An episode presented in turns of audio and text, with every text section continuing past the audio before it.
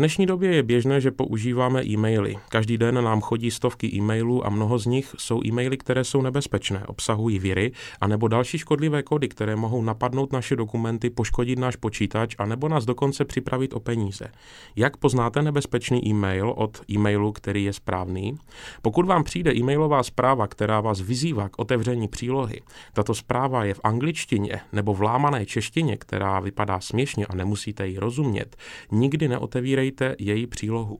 I kdyby zpráva vypadala, že přichází od člověka, kterého důvěrně znáte, nikdy nereagujte pouze na výzvy otevřít přílohu a nebo na výzvy provést jakoukoliv operaci z té zprávy samotné, jako například kliknout na odkaz.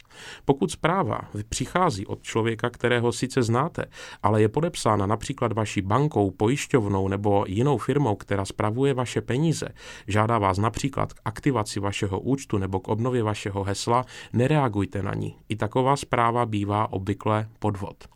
Pokud vám přijde jedna zpráva od více než jednoho člověka, bez ohledu na to, zda obsahuje pouze odkaz a nebo e-mail, nebo obsahuje přílohu, která by šla spustit, ignorujte ji a nespouštějte. Velmi pravděpodobně se rovněž může jednat o podvod anebo o virus, který velmi vážně poškodí váš počítač.